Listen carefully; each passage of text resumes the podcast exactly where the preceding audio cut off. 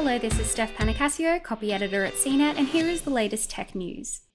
Tesla full self driving beta testers will need to give up a little more privacy if they want to test the Level 2 driver assist system. Electrek first reported Wednesday that the carmaker has updated its terms of agreement for FSD usage, and testers must now opt in to sharing video. That includes video recorded inside a Tesla and outside while the FSD is active. Essentially, the new policy likely covers the automaker's rear end in case someone tries to blame a crash or incident on the system when driver error may be to blame. Despite the full self driving name, FSD is not an autonomous system according to the SAE scale of autonomy. Tesla's instructions tell drivers to remain alert and prepared to retake control of critical functions at any given time.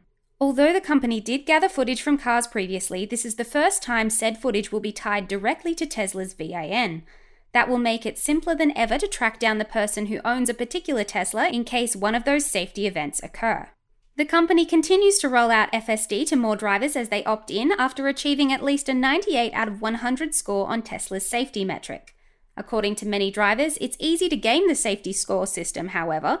The system is available for a $10,000 purchase or a subscription of $199 a month to be eligible to gain access to FSD's features.